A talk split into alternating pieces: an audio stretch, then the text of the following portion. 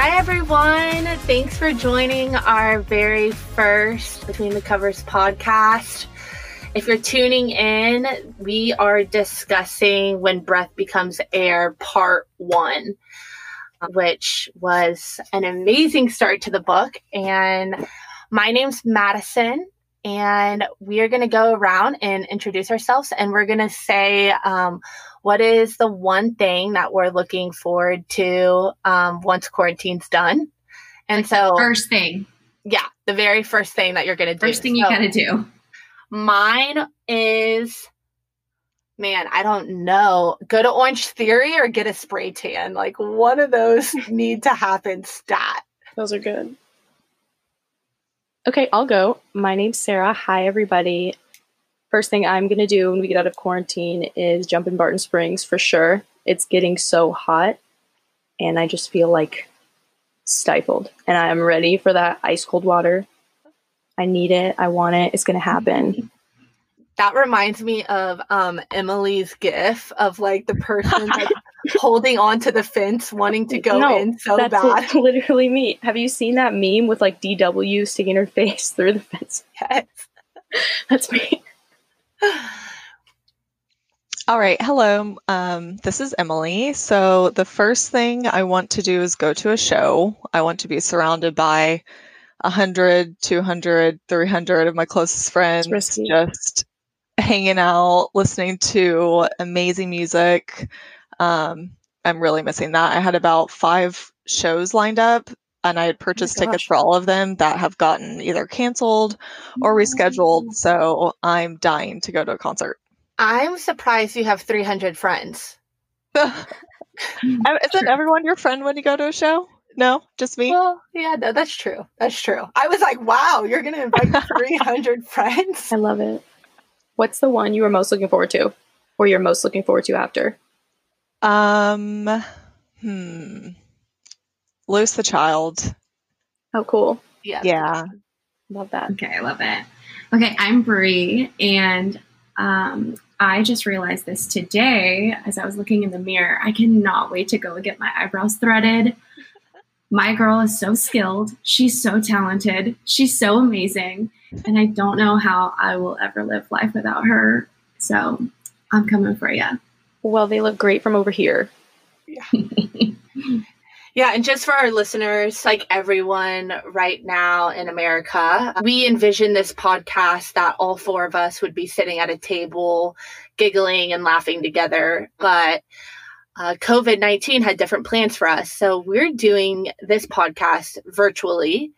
And so just bear with us. Um, we can't feel each other's energy. We can't see um, each other's lips open up on who's talking first. And so you know, we're going to make it work and we're excited to do this, but I just wanted to make sure that was clear. And another thing is just kind of the layout of the hour. So we're always going to share good news of the week and just to get positive vibes going. And then we'll dive into the discussion questions about whatever section we're reading. And then we will end on um, joy in the quarantine. So something that's bringing us joy in the situation that we're all in. And then um, any feedback or questions. Um, so that's how the layout will happen, just so you know how we're going to spend the next hour. Who wants to talk about good news of the week? Ooh, I'll go. Okay, so I started following a couple good news Instagram accounts, which I highly recommend. Emily actually suggested a couple, and it's definitely changed my scrolling just to break up all the like COVID 19 updates.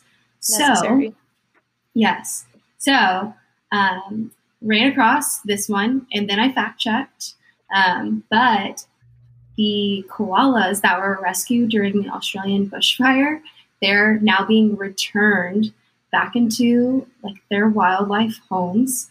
And in some cases koalas are being returned to the same tree that they were rescued from which is blowing my mind right now.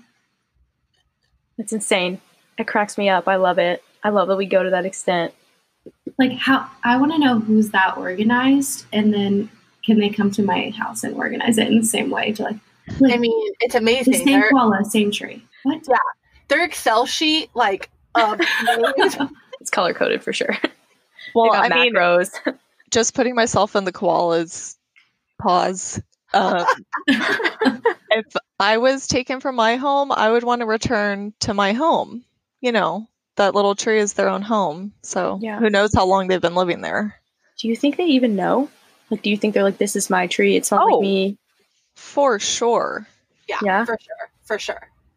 My dog doesn't seem to care. I guess she does know like what door is my apartment door. She's pretty happy anywhere. I guess dogs and koalas aren't the same. I think they for sure know, like, their home.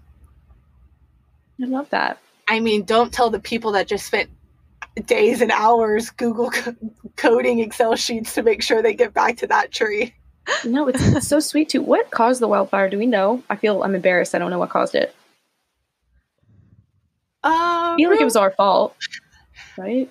it was a bushfire from I think. I think it started, but I don't It know. It was. I, I think, think- I think it was a bushfire that just spread. And then this situation with like how well I failed science miserably, but how the like humidity and the heat went into the atmosphere and it rained down like ashes. and Madison, you're laughing. I will fact check myself and send it to you. She's laughing at the destruction. You're tuning in You're to the evil. BTC science science talk. Again, yes, this is a Okay. podcast on books. We will not be diving into science. Science is important. Go koalas! I'm glad I they're love that. moving to their own homes. See, and this is why we start with good news because uh, it just breaks the ice. And now I I love that. I just I don't even feel like I'm in a quarantine right now. Okay, so we're gonna hop into part one when breath becomes air. It's the section that talks about um, Paul being healthy. Part two is when he gets diagnosed and is this the sicker part.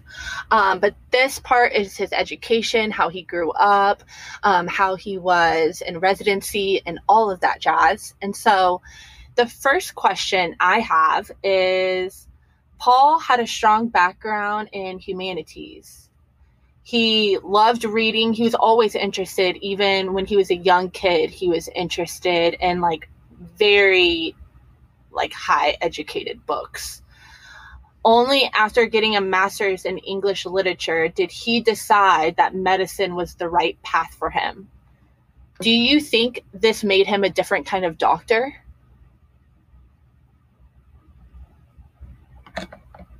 Think it has to, right? Like whatever experiences you have beforehand really change and shape who you are. So I think it definitely did make him a different doctor. I see in the book his his writing's very thoughtful. I was kind of thinking to myself, like, okay, do all doctors ask themselves these questions? Is this just is this just Paul? Yeah, I definitely think it did make him different. No, Sarah, I thought the same thing when I was reading the book. I was like, I hope if I have a terminal illness that I have Paul as a doctor. Because he definitely was more thought out and thorough. And I think you get that from literature. hmm And I think that also like kickstart his like search of what is the meaning of life, hmm who are we in compared to our life, and so that obviously then going into like medicine, where you have a lot more control over some outcomes of life. Um, I think that like maybe put him just on a different spectrum. What do you think, Emily? Yeah, and I think his approach on uh, dealing with his patients too, he mentions wanting to know that patient's values and what sparks joy for them. So I thought that was, um, I don't know. I don't think a lot of doctors have that approach. Maybe they do, but you know, to go that far to think, what are the, what, what's my patient's values? Another, yeah, that that's a good point. And then like the other thing where he was talking about like each diagnosis technically is on a bell curve as far as like success rates, how long you'll live, all of that. And so I really liked what he said as far as like who am I to say you have six months to live? Like this is all on a bell curve. And I feel like we all have been in those situations where we've heard or maybe firsthand even like experienced someone saying like this will happen and like we see like mom saying, Yeah, they told me that my daughter only had a year to live and now she's 18 years old. So I like his outlook around I I don't know, like and why would I tell you that I know? Hmm. And I think I, we just put so much trust in doctors too. You know, you you're trusting them, so for him to take that much care, I think it really means a lot. I feel like I feel like we're being kind of hard on doctors too, and I know I started it. but like I guess I guess since their jobs are so serious, they're dealing with kind of life and death matters. Like I have to imagine that they all do think about this, maybe not in the same way that Paul does. It's it's Kalanthe, what it Kalanthe, Kalanthe, Kalanthe, Paul that Kalanthe does. Um, but I don't know, Maddie, you had something to say, right? No, I, I don't. I think this is all great. Yeah, I struggled with this. Um, what a time to like be I don't read a lot of medical books. Like half of these terms, I honestly don't even know. I've had to look up like more terms than I've ever had in a book. And, but like, what an amazing time to learn about like a doctor's life and everything they put into their career when we're going through a pandemic right now. It really made me feel for um, the doctors and nurses and like even janitors at the hospital, like the whole um, ecosystem of the healthcare industry. Like it, it really made me feel for them. Um, but yeah, I I don't I don't know if a lot of doctors think the way Paul does. To be honest, um, I like we've all said, I think he was really in tuned um, with like values and um, giving news a certain way to give them hope. Mm-hmm. Um, he talked about how it wasn't all about clock, clocking in and out for him. That like he wouldn't leave until the job was done, no matter if that was past the 80 hours that you're not supposed to work as a doctor. But um, yeah, I think literature definitely grounded him in um, just, I don't know.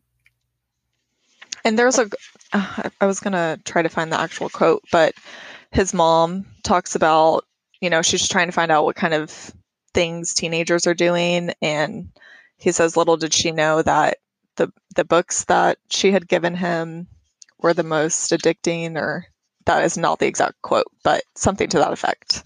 Yeah. So it really does kind of show you that I mean, in Paul's life, and I think a lot of our lives, everything really does happen for a reason. Like one book, like kind of changed his trajectory. And I, I just think every single piece of his story had to happen for it to be this great of a story. Okay. And I really love what you said, Maddie, too. The like one book changed his whole trajectory. I think about that literally all the time. Like, I think about how how pearls are made and how like the little little baby bit of sand gets in the oyster. It's oyster, right? Gets in the oyster and then makes a pearl. And so I wonder all the time, like, what am I going to see today that's going to be my sand that's going to turn me into a pearl? And I guess that book was his sand. Yeah. Whoa.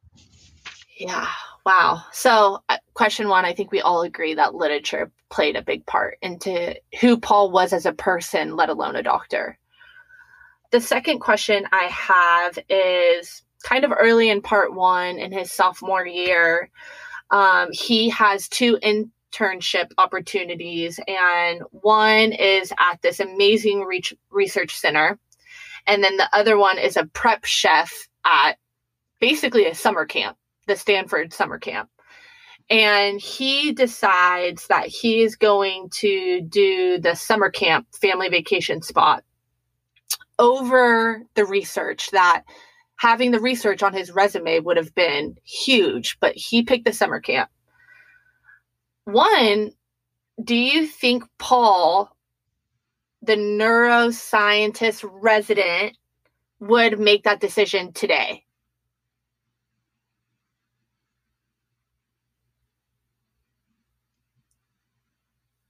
I think so. Like, I feel like he's just so much more like a feeler than like a reader, so to speak. Like he wants to like be in it and experience it. Um, I don't know. What do you think, Sarah? I don't know either. I can't really say. I kind of cringed when I heard summer camp too, because I don't know if you know this, but I was fired from a summer camp. what? He wasn't not, not for doing anything really bad. I did. The kids loved me. They missed me. Um, I don't know. I feel like that's definitely an unexpected choice for somebody that's going to go on to pursue medicine. But at the time, he didn't know that, right? Like it, it seemed like he was well, kind of avoiding that. Well, he did have that professor, and he told the professor that he was going to pick the summer camp over the research center. And I don't mm-hmm. know the exact words of the professor, but it was basically like, you're an idiot. Like, yeah, you need to take this research center. Yeah. And yet he still pursued the experience of the summer camp over the research center. I don't. And yeah. That sounds whack. I don't, there's no air conditioning. You're chopping all the time. I bet his knife skills, I bet that really honed his knife skills well for neurosurgery. Oh Ooh. my gosh. Too. Maybe, exactly. maybe that's what he was really just thinking ahead. Yeah. Hey. He didn't even know it. But even so we've all talked a little bit privy to this podcast, but the yeah, girls on this pod. That? What? What book was that where we kind of had like a similar? Was oh. it a previous know. book where we kind of had this same like experience it or learn it type of? I don't know. That might have been before my time. well, we were talking like the question literally became like, if you could go back and go to four years of college or oh, use yeah. oh. sixty to eighty thousand dollars and do four years of whatever, traveling the world, oh. backpacking, whatever no, that like remember floats this. your boat. What do you choose? Like yeah, you could go back in time. Yeah, I do the same thing. I would do the exact same thing. Unfortunately, well, no, you I like who I am. I'd go to college. Yeah, I loved college. Mm-hmm. My like, I went to a small liberal arts college, so there were like 500 people in my graduating class, and like every day felt like summer camp. It felt like it felt like those movies that you see about northeastern boarding schools, except in Tennessee. So we get like biscuits and gravy. It was kind of dope. But no, I do it all over again. I, it changed my life. It built my confidence in a way I never knew it could. Uh, I learned that I liked math. No, I do it all over again. no, I love that. So just to, for our listeners, the question we're going to answer is: Do we think it's more valuable to study or have experiences? So Brie, for example, said to go to college or to travel abroad for a year or four years. What do we feel you grow more, experiencing it or studying it? And Sarah, obviously, she loves her school ba- biscuits and gravy. I do. I think, I mean, experiencing for sure. I mean, there's a lot of debate about continuing education or just getting into the field of your choice. And even if it's not the field of your choice, just getting in a different environment. I know I learn something new about myself every time I go to a different place. So,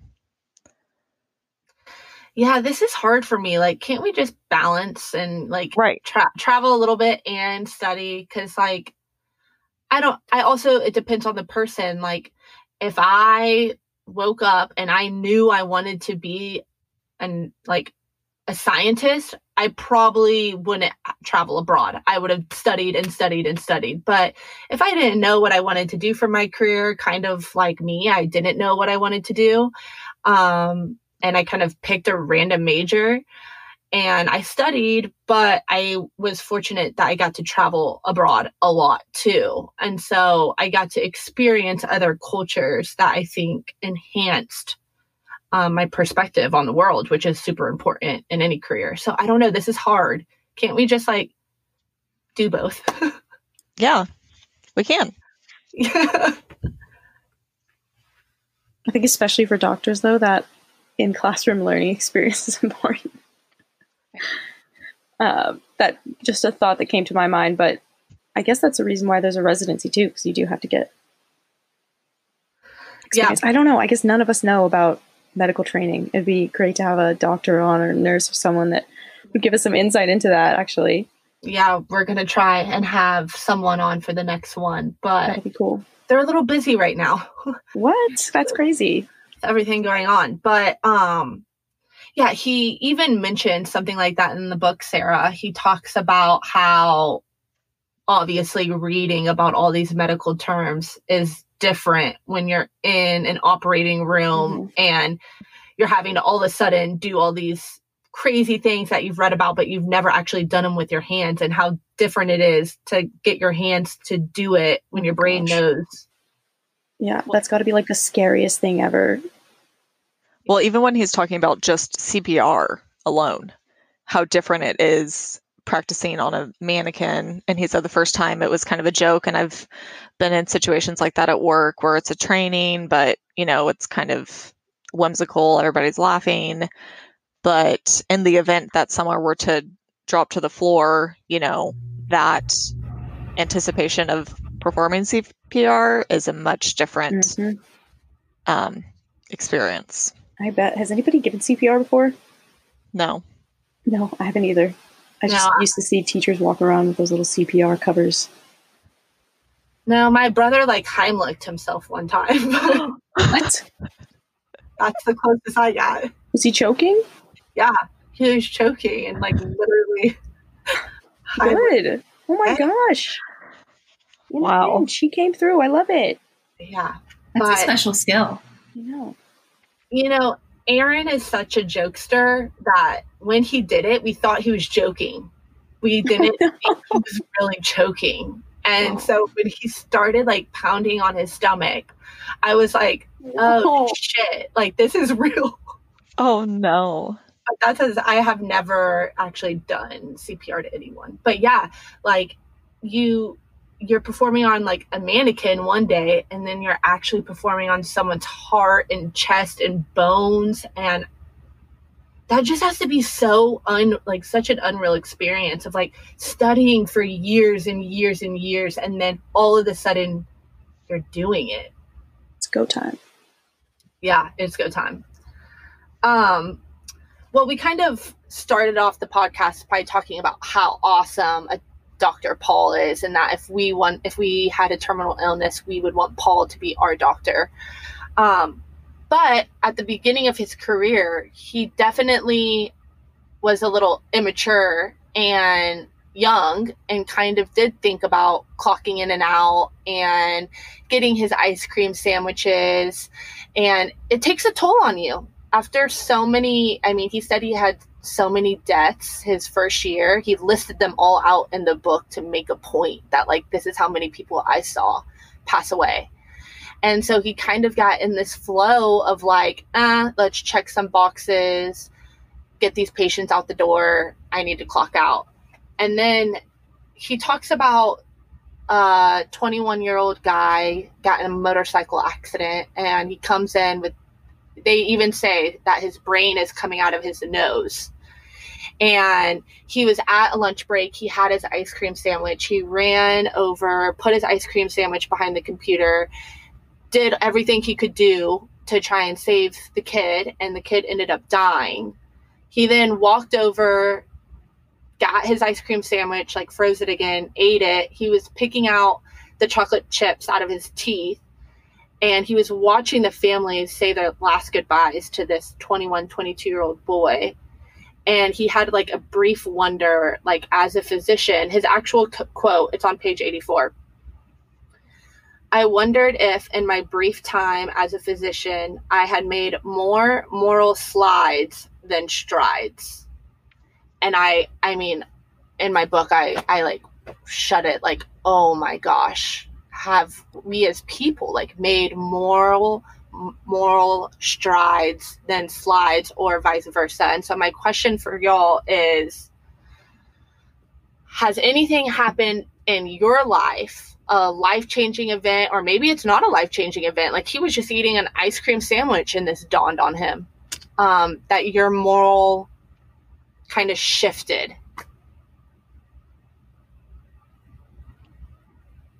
What were you going to say, Emily? Well, I just wanted to point out to just the end of page 85 onto 86. Um, he talks about a woman that um, came to him newly diagnosed with brain cancer. She was confused, scared, overcome by uncertainty, and he was exhausted, disconnected. I rushed th- through her questions, assured that her surgery would be a success, and assured myself there wasn't enough time to answer her questions fairly. But why didn't I make the time? So I think I relate to that in that in the moment, it's I don't know, it's hard to stop yourself and and be empathetic and patient with others. And it's easy to just kind of quit quip something quick or just put a band-aid on it. Yeah, or not take the time. You know, he says, but why didn't I make the time? And it may be five minutes that could have changed that whole interaction you had with someone. So a lot of I'm trying to think of an, an event, but a lot of the smaller events have just been in hindsight, I've realized that I could have taken more time and been more patient and empathetic. Yeah, I you I think that's like same agree. I'm thinking of like larger scales. It's always really terrible moments like 9/11 or a school shooting where it makes you like stop and like become human again and like level set with like all humanity. Um, and it's just unfortunate that those are the types of reminders that like really catch your attention and make you stop. Yeah, I completely agree, Brie. Um, like even the pandemic that we're in um, definitely has shifted um, how I'm going to start spending my time, how I'm going to value other people's time, and get off my phone and like really try and have intimate connection because this book, like, just like death happens and you don't know when. But I have two things of when my morals kind of shift. When bad things happen, like you said, Brie, like I've had a best friend pass away in college, and that kind of like really shifted my view on things. Like, wow, like each day really is a gift. And that was really big. And then, but obviously, time fades and you go back to the hustle and bustle of society and you lose grip on like that feeling that you had when that awful thing happened. Um, and whenever I feel that like the little fire in my heart it always burns a little bit but when it like gets really really dim and it lights up again or lights up again is when it's like really little things like the other day at trader joe's the cashier just like made eye contact with me and he was so invested in my what i was saying out of my mouth and he was asking like very meaningful questions like you know, if it wasn't for money, what would be your dream job? And the whole time he's just looking at me like, ding, ding, like scanning, but so interested to hear what my dream job would be. And I walked away from that like, wow, like, who am I to not have those types of meaningful conversations with strangers, like complete stranger? And those kind of interactions like light the fire again where i'm like i need to connect like truly with people and not have this hustle and bustle like life. It's so empty. And i think we've even talked about this before with btc i mean friendships in general take effort and you have to dig deep to ask questions and go deeper than small talk. So it is about caring and pushing through the, you know, uncomfortable situation of asking a stranger that question. Yeah. That that that may have been uncomfortable for him, but for him to, like you said, invest that time with you and for you to respond and not just flippantly go about your day, you know, that means a lot. Yeah, I agree. He even Paul even goes back and talks about his dad in medicine and how his dad um, formed these human connections. he even tells a story about how his dad's patient wanted lobster and steak after surgery and he called for lobster and steak. And Paul says, the easy human connections he formed, the trust he instilled in his patients was an inspiration to me. And I know we're not all doctors. I mean, our listeners can probably tell we're not doctors, but we can still have that same like profound effect on people that like our friends or strangers or family members know that they can trust in us by how present we are with them. I, and uh, yeah, I was really moved by that. I love that.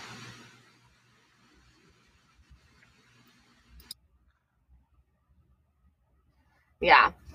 And then that that's kind of when Paul starts changing the way he becomes a doctor. He even talks about his kind of his next patient um she was a 35 year old and he had to perform surgery and it was for the first time he had decided to meet her in a space where she was a person instead of a problem to be solved and i like literally started in my book because i am so bad about this like especially with btc and starting btc a lot of people come to me for advice and i always think like oh, how can I strategically solve this problem for them?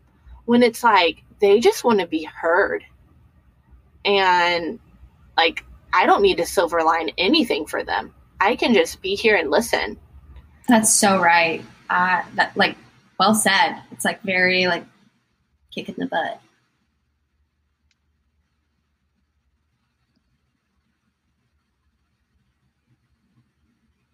sorry guys we're all chatting too to make sure we're on the same page but yeah i'd like to hear from our listeners um, you can dm us or we may even on april 15th when this comes out um, post a instagram story where you can fill in the question of how how has anything happened to you that shifts your perspective um, we would love to kind of hear um, about that and how it has shifted your perspective. And if anybody DMs us, we may just on the next podcast come on here and talk about this question again and some of the answers we got.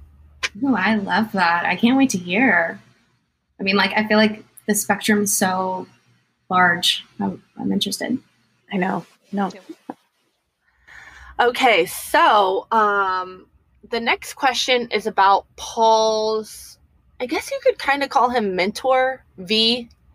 So, V is um, someone that runs the scientist lab that Paul goes in and I mean, so many big words that I can't even act like I know. But basically, Paul is playing around with the the brain telling the hands and legs like what to do and he's working for v and he even talks about v for pretty a significant amount of time. He doesn't talk about his patients or his friends for that long in the book but he carves out some time to talk about v and um, he talks about how he's a little bit older than him and that he's just so committed to doing good and being authentic and that he's just a true um like authentic person. And he kind of looks up to V at this point and V comes to him one day and basically tells Paul to put his doctor hat on that V has some news and it's that V has pancreatic cancer. And I'm on page 101 probably like like midway through the page. But V says, Paul, he said, Do you think my life has meaning? Did I make the right choices? And Paul's kind of stunned. Like, what? Like, even someone that has the highest moral values and outlook and actually does it day after day is quite like questioning his mortality. And um my question i don't i don't even know if i had a question i was just like shook by that part but oh if you all of the sudden had learned you had a limited time to live would you be spending your moments the same way And if not, what would you change? Well, I would take the Tim McGraw approach and just go for it. Why not? Start with skydiving. Rocky Mountain climbing. I mean, all in the same day. No, seriously though, I think I would like live a lot more like carefree. I'm very like particular and orderly and process oriented and I think I hope is probably the better way to say it. I hope that all of that would just go out the window and I could just enjoy like everything and not be so controlling. So I think I would go big. I'd probably travel. I'd definitely see my family, and then I would just like hit the road. Is there anywhere specifically on your list? Everywhere. Yeah. Same. Um, so far, right now, we're actually like have been on the the hunt. I think Buenos Aires is our next stop. I've never done South America. Ah, Argentina. That'll be Fun. fun. So maybe Yeah. Maddie. uh, What about? Yeah. Did your trip get canceled, Maddie? Is that is that trip still on? No, the trip is still on. We're going to Iceland in September if this pandemic is over by then. But um, it's still on. We we bought. Sorry. no, you're fine. We bought trip insurance, so like if it's canceled, it's canceled. It's not like we lose everything. Um, but we're just gonna hope for the best. It's for Alex's thirtieth, and he really wants to go, so we're just gonna keep praying about it that this will be over by then. I hope so. Brie, I didn't want to cut off your thought. Actually, were you? Was there anywhere else on that list? You guys are going to Argentina, planning a trip Well- to Argentina. We're just exploring. We're like a little gun shy to actually book, just because we have been on the phone with every airline the last couple of weeks trying to cancel things we already had booked, and so the thought of doing that again. Mm, But I don't know, Emily. Where? What do you do? Do you keep going as normal, or do you live differently? I so the Mm. the first thing I think of like when you ask that question is it's not about like I want to be this position in this company, you know, like I think about the the basics like spending time with people I love, spending time outside, creating just things that truly bring me joy.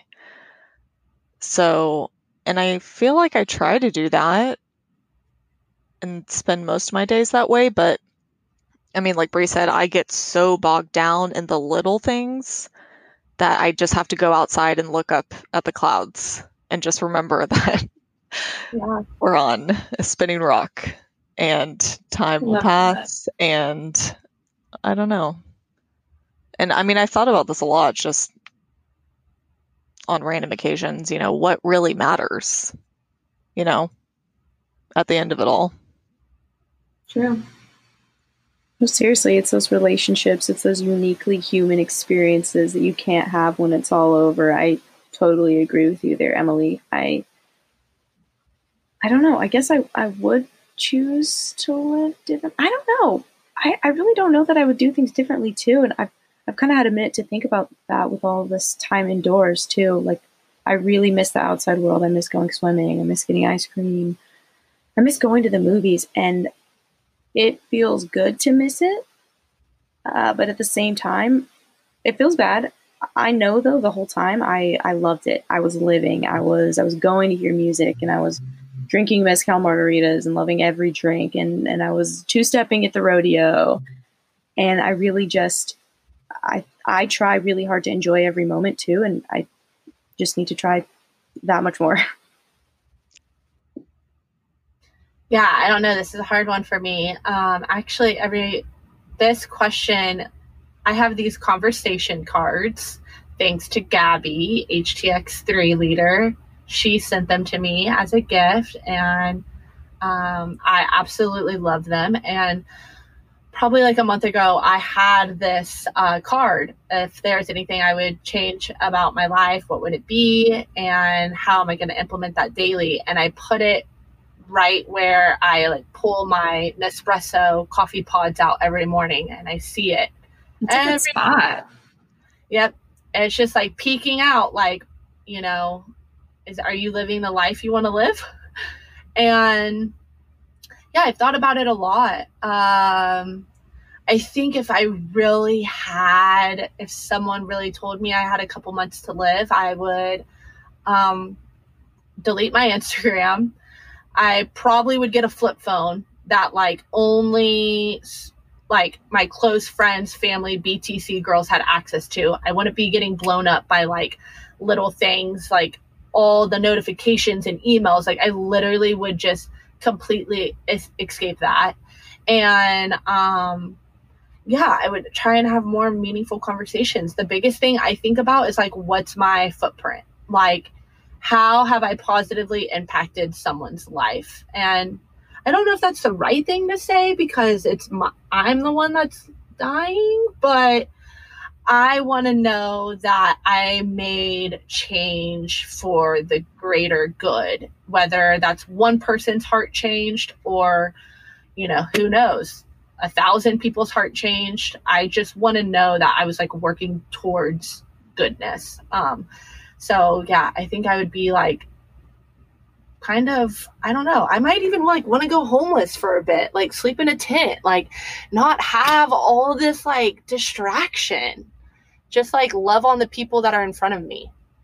Well, you can check that off your list about impacting others because you've Uh, definitely done that by starting BTC and Plus you know, creating this space for us.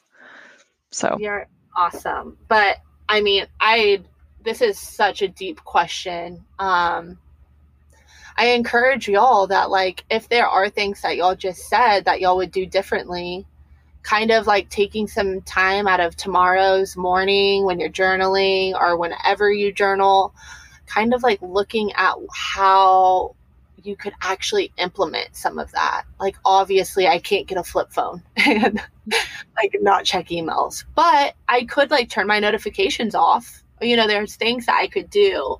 So I encourage like y'all and anyone listening that kind of has that thing that they would want to do differently um, to make a plan and actually try and do things a little bit differently. So you know that when you do get to the end of the road, you are proud. Okay, last question. At the end of part one, Paul gets news that Jeff, his resident friend that he's kind of gone through medical school with and residency with, um, has killed himself. And he actually killed himself after um, uh, one of his patients died unexpectedly, like in a in a bad way, and so he jumped off the building and killed himself. And what are your thoughts on how Paul processed and wrote about Jeff's death? And just for our listeners, this is like literally the last couple pages of part one. It's like, um, yeah, right here, 113. He gets a call from Victoria. I think this one like actually struck me the hardest, and just around like, death is inevitable. The cards are stacked against you, and doctors are just trying to like extend that. And it's like one of those things that no one can escape. Um, and so his perspective as a doctor, I thought that was really interesting, and also like just being an English major, it definitely came in and how he like described the dance of death, dance with death, I should say, and how he viewed it. I thought was really just interesting and like really kind of hit you in the gut of like, yeah, that's exactly how this works. I wrote down the word sobering just in the book because this whole entire part one, I mean, whenever he's talking about the cadavers, I mean, Mhm. that alone is just. Um, Yeah. but it is true. It's like that's someone's grandmother, and that will be us one day. So it's just sobering to think about. But the way he describes Jeff, his death, I mean, he barely brings any emotion into his writing. He, I mean, the most he says is, I wished desperately that I could have been walking with him out of the door of the hospital that evening. But he doesn't, I don't know, he doesn't provide much insight into what he was feeling. Yeah, I completely agree. I found it interesting that he provided more feelings about the other stories he told in part one. But then when a close friend of his committed suicide, there was really, it was very like, I wouldn't say no feelings. It was just like, here it is. This is death. Like it was very dry and straight. And so, um, that's an interesting observation. I didn't put that together. Yeah, I thought that was, yeah. Well, and No, no, you go. no, I was going to say like that. That like really does put it in perspective, and I'm wondering if, and I haven't read part two, but I'm wondering if like which type of will he be as matter of fact about like his own illness? Right. Like, is this foreshadowing how he he's changing as a person? Like, is he becoming numb to it himself? I wouldn't say numb, but also it's just like a matter of fact is how he kind of is talking. hmm I would agree with that. Because reading it again, I don't, I don't think he's so heartless. And Maddie, let me know if you have more thoughts. Um, because I, I, when he says, "I wish desperately that I could have been walking with him out the door of the hospital that evening," I can totally relate to because you, you know, it's the next day, something terrible's happened the day before, and you wish just harder than you've ever wished that that that day just never happened, and that's that's the way that I was reading that sentence too, where it's just like this bitter loss, this this terrible, sharp feeling of horror, and that's how I read it. Another thing that did strike me though was the last line: "You can't ever reach perfection, but you can believe in an asymptote toward which you are ceaselessly striving." Oh, oh my, okay, talk about mic drop, Emily. I'm like, oh my, there is an asymptote, and I never really think about it. Because to continue living, you can't really think about that day. But I am struck. Yeah, his writing is something else. I haven't been it's so beautiful. I have not been moved by actual like I, it's so weird to describe. I've never read a book like it. Like every single word matters. It does. And it, it almost has a magical quality to it. I can't really describe it. Yeah, it really is amazing. But the fact that he does end his part one by saying that line is very interesting. Like, the secret is to know that the deck is stacked, that you will lose, and that your hands or judgment will slip, and yet still struggle to win for your patients. It also, that last part, like, made me just feel for doctors. Like, Me too. Yeah, wow. Like, heavy. yeah dude i i couldn't do it there's no way one person act like i did one thing and someone died i'd be done i'd be like uh Mhm. this isn't for me Mhm. so to know that there's hundreds and thousands of doctors out there like putting like that that's like your mental health. Like you have to be so strong and like put yourself such a strong foundation to do that. And that's really remarkable honestly. So i really felt for the doctors that deal with these types of like news. Well, and with Jeff, I mean, obviously the toll of that is is why he took his own life. Yeah. But I, I do wonder because I I don't know. He talks about how Jeff and I had trained for years to actively engage with death, to grapple with it. So it's like, I don't know. I wonder how much Jeff thought about his death before, or was Well, this an it- act? Well even in like earlier in part one we hear a lot about jeff so jeff is kind of his jokester friend they joke about You know, is someone going to have enough brain to be a governor of California or Idaho? Like they're they're kind of jokesters. And then Jeff even says he asks how Paul's day was, and Paul said like how he's had the worst day with this little boy patient, and you know it was really hard. And Jeff said, "Well, if I ever have a bad day, I know I can come to you." And so it seems like he did kind of like I don't know. To me, that's grappling in death and grappling in the situation you're in. So, um, I, I just feel for doctors when I I heard this Jeff story because it had to have been that bad and he had to have felt that guilty, and that's just hard.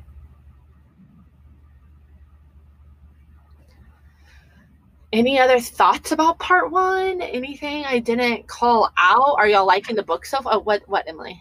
I gotta be honest. I'm very, very squeamish and I don't do well with Me too. um, watching or I'm finding out um, I did the audiobook, so listening to descriptions of very grotesque and Mm-mm. um, I mean, I'm sure to the doctors listening, it's not grotesque to them. Um, but yeah, just the de- the detail that he goes into on what he was doing, I it was it was hard for me Oh, to get I- through. I love stuff like that. Oh, I can't. I can't handle it. Somebody was talking about how they cut themselves and had to get stitches. I had to turn it down. I couldn't listen to it because I was driving. I started getting weak in the knees. I can't handle this. Seriously, the same way. I started breathing really fast. I was like, okay, we have to do some meditative breath. Like, turn the volume back up. They were still talking about it. No, no, no, no, no. I don't know. I don't know where it's from. I don't know why. I think in fifth grade, my teacher would make us have indoor recess and watch us or make us watch this like really zoomed in video of a vein and like the blood cells going through it. And I just like would stay up at night thinking about we that. I don't know. Maybe therapy is needed. I don't know if that's Oh, what y'all were doing oh, during indoor recess or if maybe it was more of a magic school bus situation. but now I can't handle it when people talk about blood. More respect for doctors. Seriously, thank you. Thank you so much. Yeah, no, seriously, heroes, and like even in the Yeah. pandemic happening, like I, it's just honestly the best time to read a book like this because I just, man, it's so eye opening on what they do, and yeah, that's a great point. I didn't get, I love like all that stuff, so I didn't even think about people that could get like kind of grossed out by it. And to be honest, again, I did not vote for this book for that reason. and um, The truth comes Uh, out. I didn't vote for it either. so but, But- that's why that's why I love this group is because it it I would have never read this book otherwise. True. So- I wouldn't have either. But now that you're in it, are you is it has it shown you anything? Like do you appreciate his writing or are you like no this is a whack book? Oh, I love it. His writing No, I don't think so it's whack. good. I'm hopeful that part two will not have as much gory detail. Sarah, you like the book? I like it. I really like it a lot. I was kind of put off by the title, honestly. It sounded a little bit intense, and it is an intense book, but the way it's written is so enjoyable. It reads so well, so quickly. Yeah, well stay tuned because one of the questions in the part two podcast will be why we think the title is When Breath Becomes Air because he never references this throughout the book. So we can talk about that too. But what's up? And I want to know what everyone else is thinking about the book so far. So after you finish part one, you should DM the BTC Instagram and let us know. Are you squeamish? Can you handle the descriptions of the bone saw? No. I couldn't. I couldn't. Or the labor when he was talking about the labor and like Oh, the blood. God. Oh God, no, no, I mean, Don't talk about it too much. no, please don't. Stop. I'm sure the moms are like, it's natural, it's fine. Yeah. No. Stop. yeah, like yeah. Well, I'm not in. I'm out. Sarah's gonna sign off this podcast. I actually, I'm like, I'm, I'm leaning up against the wall right now, so that's good. I'm gonna fall over.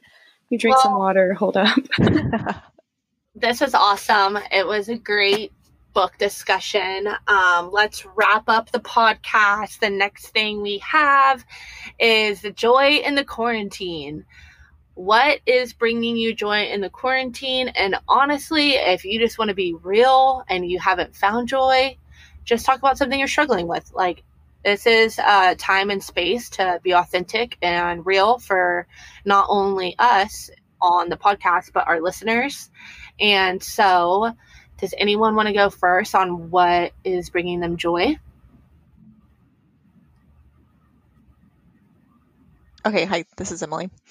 Um, getting outside, turning off my phone, and not paying attention to any type of media or news update, um, and actually connecting with others or just connecting with nature. Um, it's so nice to just kind of get out and forget about the current status of the world right now, um, just for a little bit anyway, and get exercise, move your body around. It's just amazing what even 15 minutes going on a walk can do for you. So, been loving that. That's a good one. Um, I'll go next. I think um, I'm loving, I don't know if I'm loving it or my dogs are loving it more, but we've just been doing nightly walks, which we've, and I'm saying we, my boyfriend and I, who I'm quarantined with, we have just been taking the dogs on like afternoon walks through neighborhoods that we've always lived next to but have never really explored. And since we're in Austin, just like the character of houses, and we're like, oh, we like this, or oh, that's an interesting. I wonder why they did that, or so it's just been fun to like turn off the day with a little walk, and our dogs are loving it, and just like like you said, move our body, get outside, disconnect, get away from the news, get away from all of it. Brie, I feel you, girl. The walks have been bringing me some serious joy. I've been trying to hit 10,000 steps, definitely failing only on the mm-hmm. weekends. Um, been loving walks through the neighborhood. The dog loves it too. But I would say the thing that's brought me the most joy has been bread. Living for bread. Okay, my friend gave me a fresh baked loaf, and this girl was baking before the quarantine. She's actually in the ATX2 group. She handed me a loaf of fresh baked gluten free sourdough bread. And um, she basically just handed me a bar of gold, and I ate it all that day with some whipped butter. And it was amazing. I, I had help, of course, all right. I'm not so lucky as to eat an entire loaf of bread on my own. One day I will. But yeah, I'm loving bread. I'm loving baking, trying to find the perfect gluten free um, gluten free Oh my, gluten free sugar cookie recipe. So I'll keep you guys posted with that. Ooh, yeah. I'm finding a lot of joy in baking, like a lot of uh, other Americans. There's a reason. It's great. It's so much fun, and then you get to eat it. We have a uh, we made a really good, or I say we, my uh, boyfriend's sister. She's um, st- actually staying with us with her husband because they're from New York City and um, they can't go home right now. So um, she made an amazing vegan brownie recipe, and it's I think four four ingredients, Yum. very minimal. I'll send it to you. Yeah, hit me yeah. with that link. It's amazing. Send it so I can give it to our listeners too. Yes. Um, okay, Joy in the Quarantine, Maddie edition. Uh so, most of y'all know, uh, well, if y'all follow me on my personal Instagram, I have been furloughed with work. And if you know me, you know I'm very career driven, and um, my job has been my passion for a really long time. So, to get that stripped away, has actually uh, revealed a lot of joy. Um, not that my job was stripped away, but having to find new joys in my day. And so I have a whole list of them. Probably the newest one that I didn't do before quarantine is dancing. Um, I never danced. Like I was a cheerleader growing up, but like I was like always in the back of the dancing part. Like I'm not a dancer. I'm not coordinated like that. And I've been doing dancing classes like two or three times a week. And it's such an outlet. And honestly, I've like done a little research on it and it's obviously creativity and it actually does good for your brain. And dancing has a lot of impact, like positive. And so mm-hmm. dancing is definitely um, my new thing. But Are you on that uh, TikTok game yet? Not on TikTok. Jessica Kirkland would you be get on that. No, it's called TikTok for a reason. It eats up your time, and Ooh, big. Ooh. I, I can't. I, I have too much. I can't. I I did one dance for Jessica for her birthday because I knew it would like make her life if I did a TikTok dance. I want to see it so bad. I'll share it. Post it. I will post, post it. it. after this podcast. All of y'all can see my first attempted TikTok dance, and then I deleted the app right after, but I saved the dance. Um, but yeah, I'm decided to uh, train for a half marathon, Rachel Hollis's marathon that's going to be in December, um, her half, and so that's brought me a lot of passion and joy, like following a calendar of running, and honestly, just like being alone like really like sitting with my feelings. I honestly can't tell you the last time in my whole entire life I've ever sat with my feelings and actually like digested them and like felt them. I've always numbed them and now I can't numb. I can't socially numb.